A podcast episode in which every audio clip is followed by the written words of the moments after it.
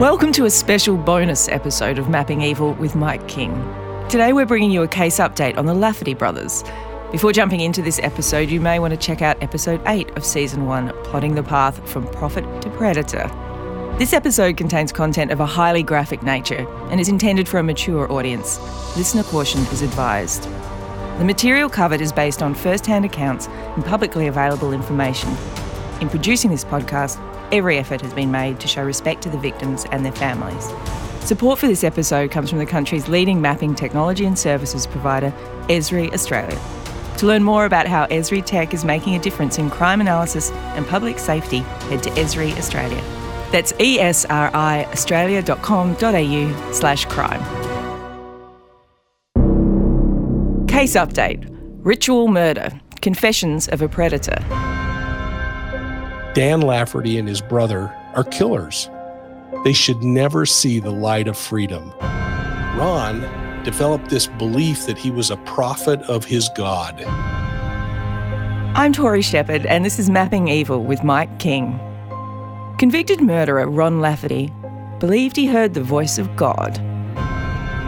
The Lord has commanded that their throats be slashed, and it is my will that they be removed in rapid succession.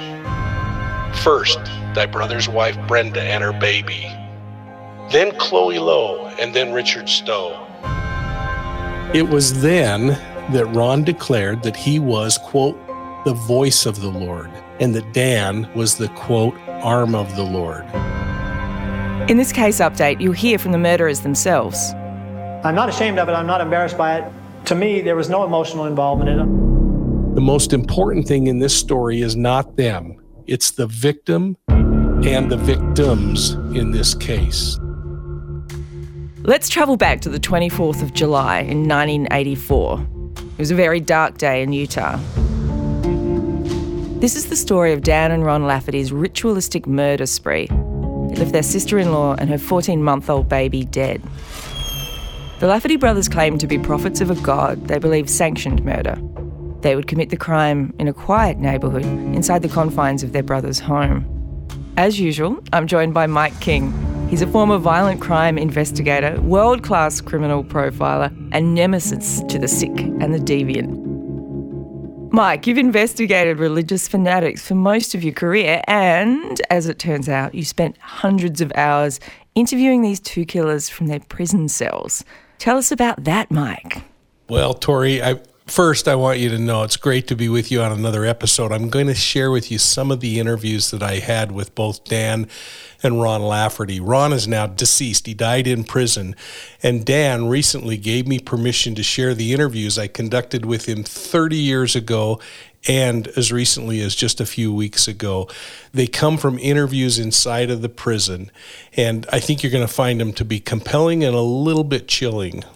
Mike, as always, I just adore doing these sessions with you. We go to these really dark places, but they are fascinating. I'm a I'm girding my loins and preparing myself to hear the voices of these guys from prison.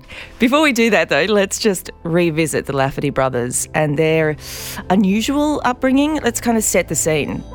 So, they grew up in this little community south of Salt Lake City. The family was pretty big. There were six boys, two girls. The father's name was Watson, and he was a pretty strict guy. Mike, you mentioned that Dan once told you that his father, who was a chiropractor, was abusive and strict, and that he took religious doctrine to an extreme and used it as a control mechanism within his home. And he argued all the time with Claudine, his wife, and would often direct his anger with her onto the children and the family pets.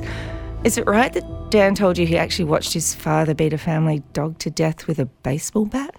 Yeah, that's correct, Tori. I mean, can you imagine what growing up in a household like this must have been like for these kids? Not only did they learn manipulative behaviors watching these things go on, they also learned the differences of power and control and, and learned how to gain control, sometimes through violence.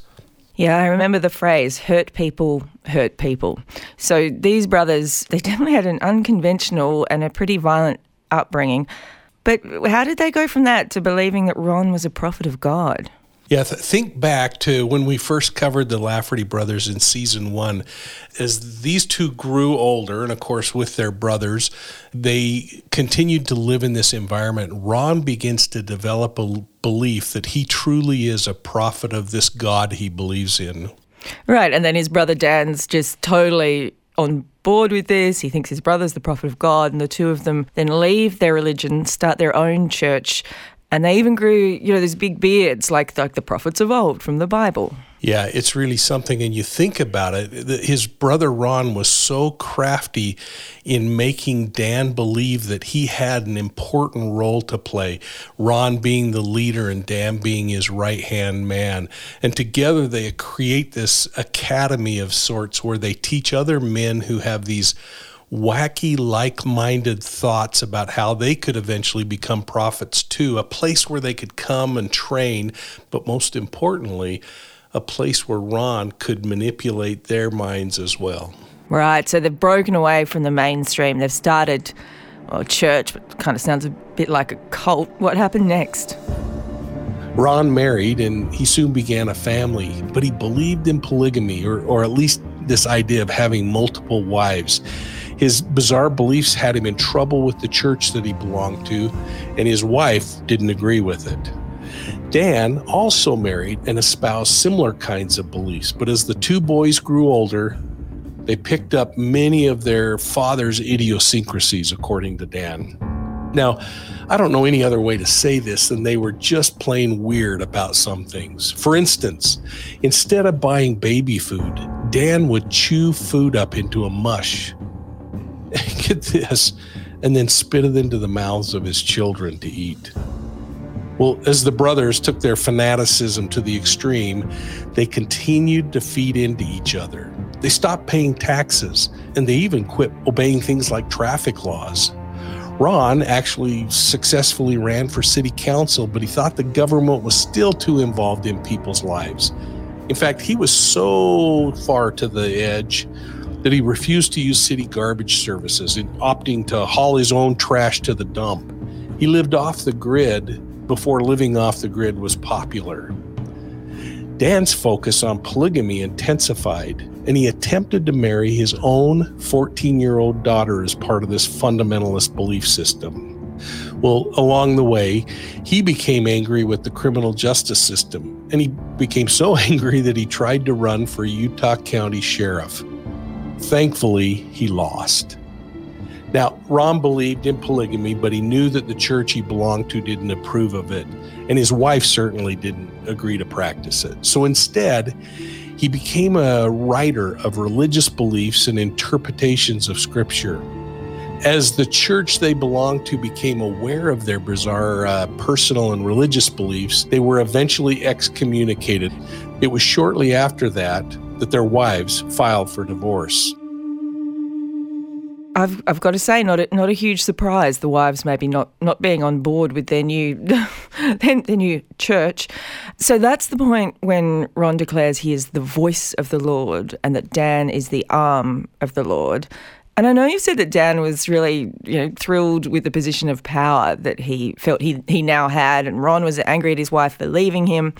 But actually, he was kind of angry at Brenda, his sister in law, because she'd supported his wife. And then he was also unhappy with the church members who supported his wife. So the two Lafferty brothers, they're preaching this like, really destructive doctrine to their friends and family. And they also start to badmouth Brenda and other members of the church. So they're setting up this division. And, and Brenda, who, sorry, she is the wife of the youngest brother, Alan, just to take you back to that, she banned her husband from having any kind of relationship with the two brothers because, um, well, maybe she was a smart lady and she didn't really like what they were getting into. And so then, of course, Ron and Dan prayed for inspiration on how to handle Brenda. And the God they're worshipping, I'm doing those air quotes, Mike gave them that inspiration. So, Brenda, Alan's wife, smart lady, college graduate, did not like what the brothers were getting up to. So, what did the brothers decide to do about it? Yeah, isn't this interesting? And isn't it a, a, normal component of cult behavior that as there's this process of separation from people who disagree with your thinking, and you start to only think about and talk with people who believe the same things you do, then it's really easy to start coming up with revelation that fits the narrative that you want to get across. And their narrative is, that Brenda is a stumbling block. She's created division in the family. She's ruined their personal lives. So you see this personal anger that they're expressing through what they call is revelation.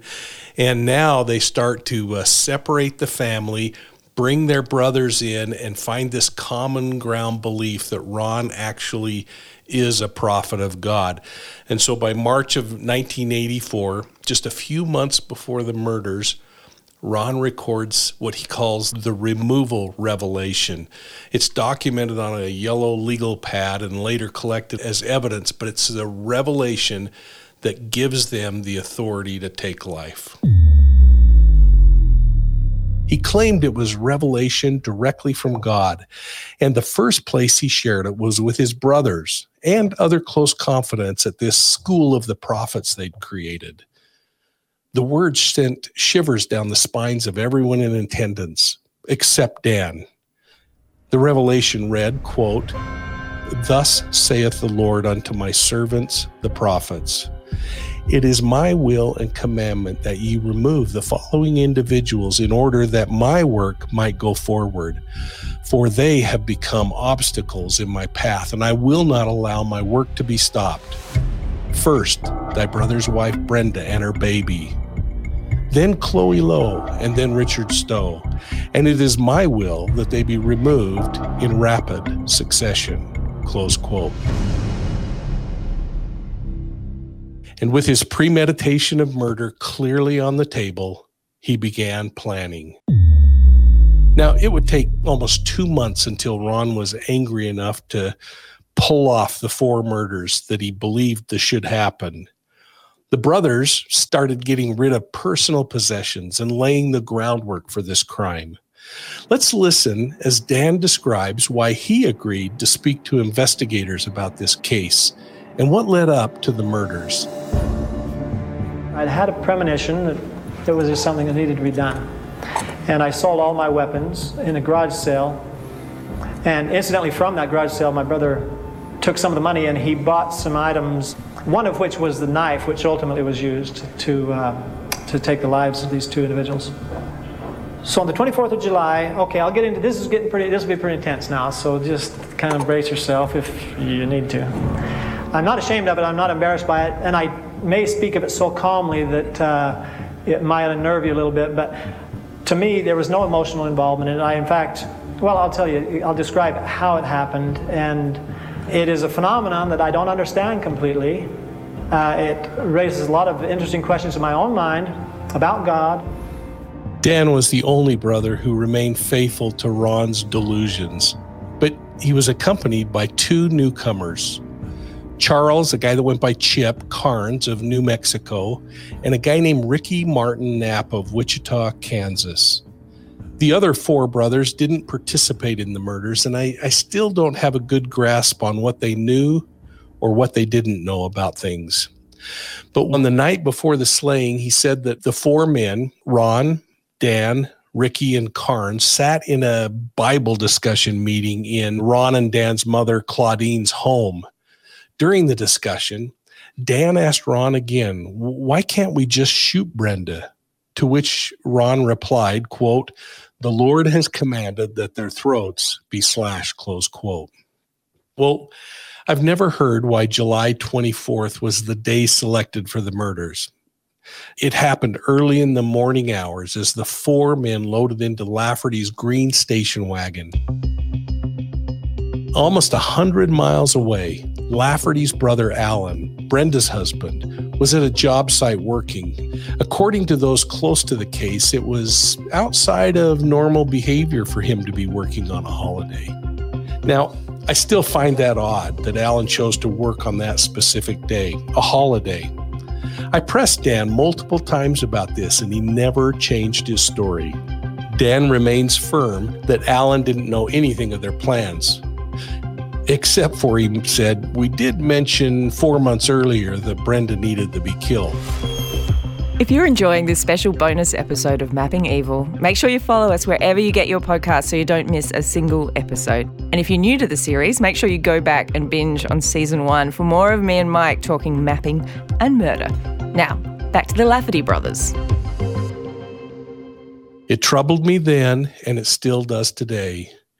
When interviewed after the murders, Allen told police that he and Brenda were intimate at 2:30 in the morning on the day of her death. He woke her up in the middle of the night to do so. He said it was out of character for them to do something like that. And then he left that morning to work some 70 miles to the north. At 1:30 in the afternoon, this is important. At 1:30 in the afternoon, he called Brenda and he asked her what she was wearing. He then asked to speak to the baby Erica for a moment, and after chatting, said goodbye. As Ron and Dan Lafferty, accompanied by Carnes and Knapp, sat in Lafferty's childhood home cutting the barrel off of that shotgun. You remember the shotgun that Ron said would be great for killing cops? Now, Carnes, this guy who went by the nickname Chip, noted that when they left Claudine's house, it was exactly 1:30 p.m. They started their drive toward Brenda's home. And as they drove, he recalled Dan asking Ron one more time if the throats of the two had to be slit. And again wondered, why can't we just shoot them? Well, Ron was adamant that it had to be ritualistic and by the blade of his newly purchased knife. Well, as they pulled the green station wagon into Alan Lafferty's driveway, Ron turned and told Knapp and Carnes to stay in the car and keep a lookout. Ron grabbed the pearl handled knife as they exited the vehicle and he walked toward the front door. They pounded on the door of the house, but Brenda never answered. They returned to the vehicle and they left. Well, as they drove away, Ron suddenly snapped and he ordered Knapp to turn the car around and go back, stating, quote, the hell with it. I feel like doing it. I feel good about it, close quote. Well, as they approached the front door, Brenda peered out and said, I can't let you in. Just then, Dan forced his way into the home and a violent struggle took place. Carnes and Knapp would later testify that they could hear Brenda screaming from the vehicle. They heard her yelling, I'll never do it again, as she pled for forgiveness from the brothers. These two associates to this crime testified also that whatever was going on in the house, they heard Brenda scream repeatedly, Please don't hurt my baby. And then everything went quiet. And those killers were arrested days later. You can read all about the crime and what happened next at mappingevil.com.au. Now, though, we're going to hear from the killer himself as he speaks about the murder. And just remember that one of the accomplices testified in court that he could hear the baby crying for her mother and he could hear Brenda pleading with the Laffertys to not hurt her baby. But in this confession, you'll hear him describe how the baby was calm and that everything happened like it was supposed to. So Let's hear from Dan Lafferty as he talks about what took place on that terrible day. And I'm going to take the child's life. And he said, How are you going to do it? I said, Just a minute, let me see what I feel. I said, I'm going to, I'm going to use a knife to take their lives. The baby was standing in the bed, and uh, I really believe that the baby thought that I was, his, uh, was her father because uh, her father and I have identical voices. We both had beards and such. So I began, uh, I, had a, I talked to her briefly. I said, I don't understand this completely. I, I, I understand from what I'm being directed that you need to go back. I told her, and I don't think she understood any of this, but it was important. For, I felt I had to do this anyway. I said, I don't understand it. Maybe we can talk about it sometime in the presence of God. I don't know. I says, but it, it's imperative apparently that you be, uh, you leave this world. I didn't feel anything, I didn't hear anything, and I didn't turn back. I turned directly to the door and left. In fact, I was worried, as I explained to Mike and Greg, I was wor- a little bit worried later thinking, I wonder if I did what I was supposed to. I was worried that I maybe hadn't taken the child's life. But the thing that reassured me was I recalled that directly after that I walked into the bathroom and washed the knife off. And that was what reassured me as I reflected on that before I saw pictures or anything. And then, basically, from there, I went in the kitchen, untied the uh, cord from Brenda's neck, and then I took her life. And then I turned to Ron. I said, "Okay, well, we can leave now." Well, I think we did go and I did go and wash the knife off first, and then basically we left. Just minutes later, Ron and Dan walked back to the station wagon. Testimony says they were covered in blood. As they sat down, Ron spoke to Dan and said, Hey, thanks for taking the baby. I couldn't have done that. Dan simply replied, No problem. And Mikey's never apologized for the crimes because, in his mind, he did it because it was the right thing to do and he'd effectively been given permission by God. Well, a few years after the murders, Dan and Ron's brother Alan, the husband and father of the victims, asked, Why are you not asking for forgiveness or attempting to repent? Dan's response to his brother then and still today is that he has no need to repent. He has nothing to repent of, and what he did, he was commanded to do. He speaks about these murders as if he's describing a routine activity. He comfortably says that the murders have never haunted him or bothered him. He calls it a strange phenomenon. Now, Dan's brother Ron died in prison a few years ago, but Dan doesn't think that he'll die in prison. I think he will. If he does, and hopefully he will, he's perfectly happy in what he calls his monastery. That's what he calls his prison cell, a monastery. He believes, though, that the walls will eventually fall to the ground and that he'll emerge as the biblical prophet Elijah. Even a few short months ago, when we visited, he still said he doesn't feel comfortable in saying he's Elijah, but he knows that he is. I hope that Dan Lafferty is never released from prison. I believe in accountability and holding people responsible for their behavior. Dan Lafferty and his brother are killers. They should never see the light of freedom. The most important thing in this story is not them, it's the victim and the victims in this case. Mike, you spoke with Dan Lafferty recently for the first time in 10 years.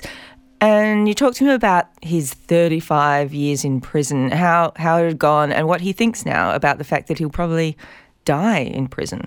Been here 35 years now. Well, basically, I'm just, I believe God brought me here. This is why I call it my monastery. I call the prison my monastery. And uh, this is where I got all my answers. Did 28 years in Max. They finally let me out of Max. I understand all the things that I needed to learn, which is why I came here. I've never condoned his actions. He knows that. I've only tried to understand him. And then I fought for justice for the victims, something that I continue to do today. Now, I want to just take a moment here to share an interview with Ron and Dan Lafferty after their preliminary hearing. And I think this will give you a bit more insight into their mindset. And also, I think it reveals a bit of a power struggle between the two brothers. While they were waiting for prosecution, Unbelievably, Ron actually tried to murder Dan from the next jail cell. He later attempted to kill himself, which then led to decades of debate about whether he was competent to stand trial or not. I really believe that John is a prophet of God and that he's a revelator and that we're, there's been revelation given and there's been prophecies and warnings made throughout the uh, scriptures and being fulfilled now. And I think the warning that he gave uh, is very appropriate uh, in warning all the people throughout this area and well throughout the world, really. The times are upon us when there's going to be great calamities, and we need to repent and put our lives in order. The same revelations and directions of all the prophets to repent. That was the only thing of importance that happened today, in my concern. My revelation that I received that was used as Exhibit 1 today in the court uh, does not command anyone to take the life of anyone, and it's been called my hit list, and in, in fact, it is not my hit list. What does it say then? It names certain individuals and names. Among them, Brenda and Erica Lafferty? Yes, as a matter of fact, yes. And uh, those individuals, uh, God said, were in some way holding up the work, and, and don't ask me to clarify it because I don't know the end result of it. Uh, you'll have to get on your knees and ask God. Well, Ron and Dan Lafferty were ultimately convicted for the murders of Brenda and Erica Lafferty. Ron received the death penalty. He died in prison. Dan received life without parole. But this is about preventing other kinds of similar crimes. And in my opinion, the Lafferty case will always be about the death of Erica and Brenda, the way in which they suffered at the hands of two psychopathic personality types my work has never been about those two. And my final question for Dan is the one that I think many of you are wondering Did he ever have any remorse for what he did to Brenda and Erica? That's a fair question, but no. Just like I said before, I have not had any bad feelings about that. I'm confident that what I did was part of the plan. That's the easiest way to say it, I guess. And therefore, you know, my life was preserved. I thought I was going to be executed. And in fact, I was a little disappointed when I wasn't because I was looking forward to getting my answers from God. In the end, interviewing Dan Lafferty provided a lot of information that improved investigation techniques across the country more than 1,500 violent crime investigators heard firsthand how a ritual cult can begin and be sustained. We learned how important it is to understand the family dynamic at the time of the crime and, frankly, informative years.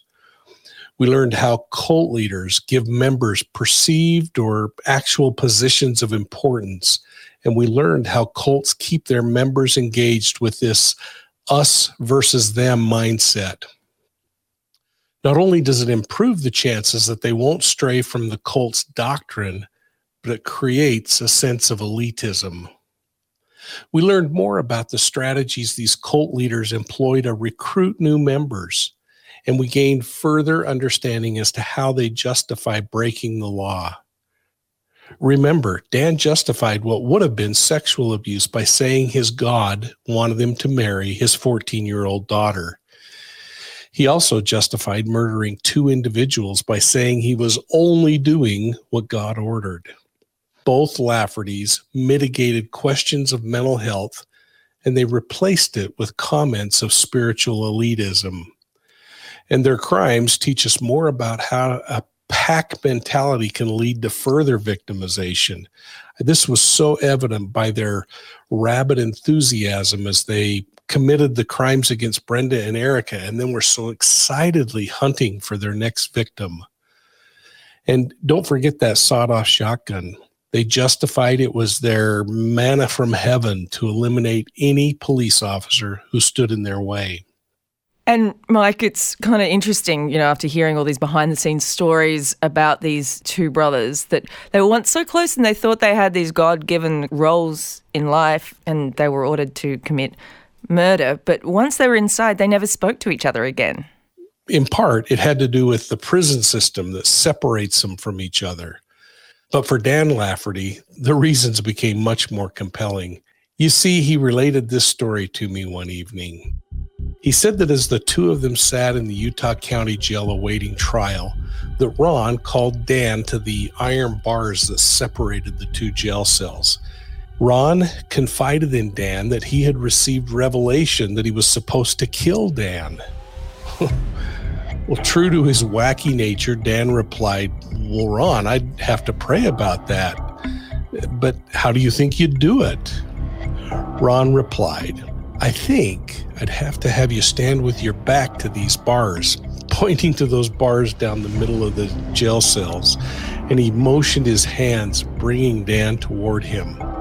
Well, not considering what might actually happen, Dan complied, and he stood with his back at the separation. Suddenly, Ron threw a towel around his neck and he pulled violently against the bars. Dan fought for his life but he realized he was losing the battle. The last thing he recalled was blacking out and thinking, well, at least I'll get to go to heaven and get answers from God about whether killing Brenda and the baby was the right thing to do. I don't know about this. Well, the room went dark. Dan passed out, and he assumed that he was dying. He thought to himself, at least I'm going to get this answer from God about whether or not it was the right thing to do. And he closed his eyes for what he believed would be the last time. Well, to his surprise, he woke up a little while later, and for him, something very revelatory happened. He opened his eyes and he saw Ron crying in the corner of his jail cell, assuming that he had murdered his brother. When Ron realized that Dan was alive, he rejoiced. and then, after gaining his composure, Ron instructed Dan to place his back against the bars one more time so that he could complete the task of murdering him. well, Dan was outraged, and after screaming at Ron for some time, he committed that the two of them would never talk again, and they haven't. It was then that Dan confided in me that he really does think Ron is crazy. Holy cow. Well, folks, you just can't make this stuff up. Dan then said, You know, the Bible teaches you to be forgiving, to turn the other cheek, and to do seven times 70. I asked Dan, So does that mean you forgave him? And he said, swearing, blankety blank, no. that turn your other cheek doctrine is a bunch of BS. There you go. The the arm of God has a potty mouth. So, Mike, as always, it's an absolute pleasure talking murder with you. And as always, I realise how strange that sounds. But thank you so much for this case update, taking us right inside the relationship with these brothers. It has been fascinating and terrifying, as it always is. Well, I'll tell you, Tori, the pleasure's mine. It's always great to catch up with you on one of these crimes, and I really look forward to talking about the next one. Thanks, Mike. It's not often you get to say to people, I'll see you at the next crime scene. Thanks, Tori. If you found the content covered in this podcast distressing, support is available from Lifeline on 13 11 14. And if you have information about any unsolved crime, please contact Crime Stoppers on 1800 333 000 or go to crimestoppers.com.au. This is a Boustead Geospatial Technologies production. This episode was narrated by me, Tori Shepherd, and Mike King. Sound design by Fig Media with editing support from Kim Douglas, Gabby Patterson, Circa 3 and Podbooth Studios. Artwork by Superscript, and our executive producers are Raquel Jackson and Alicia Cooperitsis. And finally, this production would not be possible without the support of Esri Australia.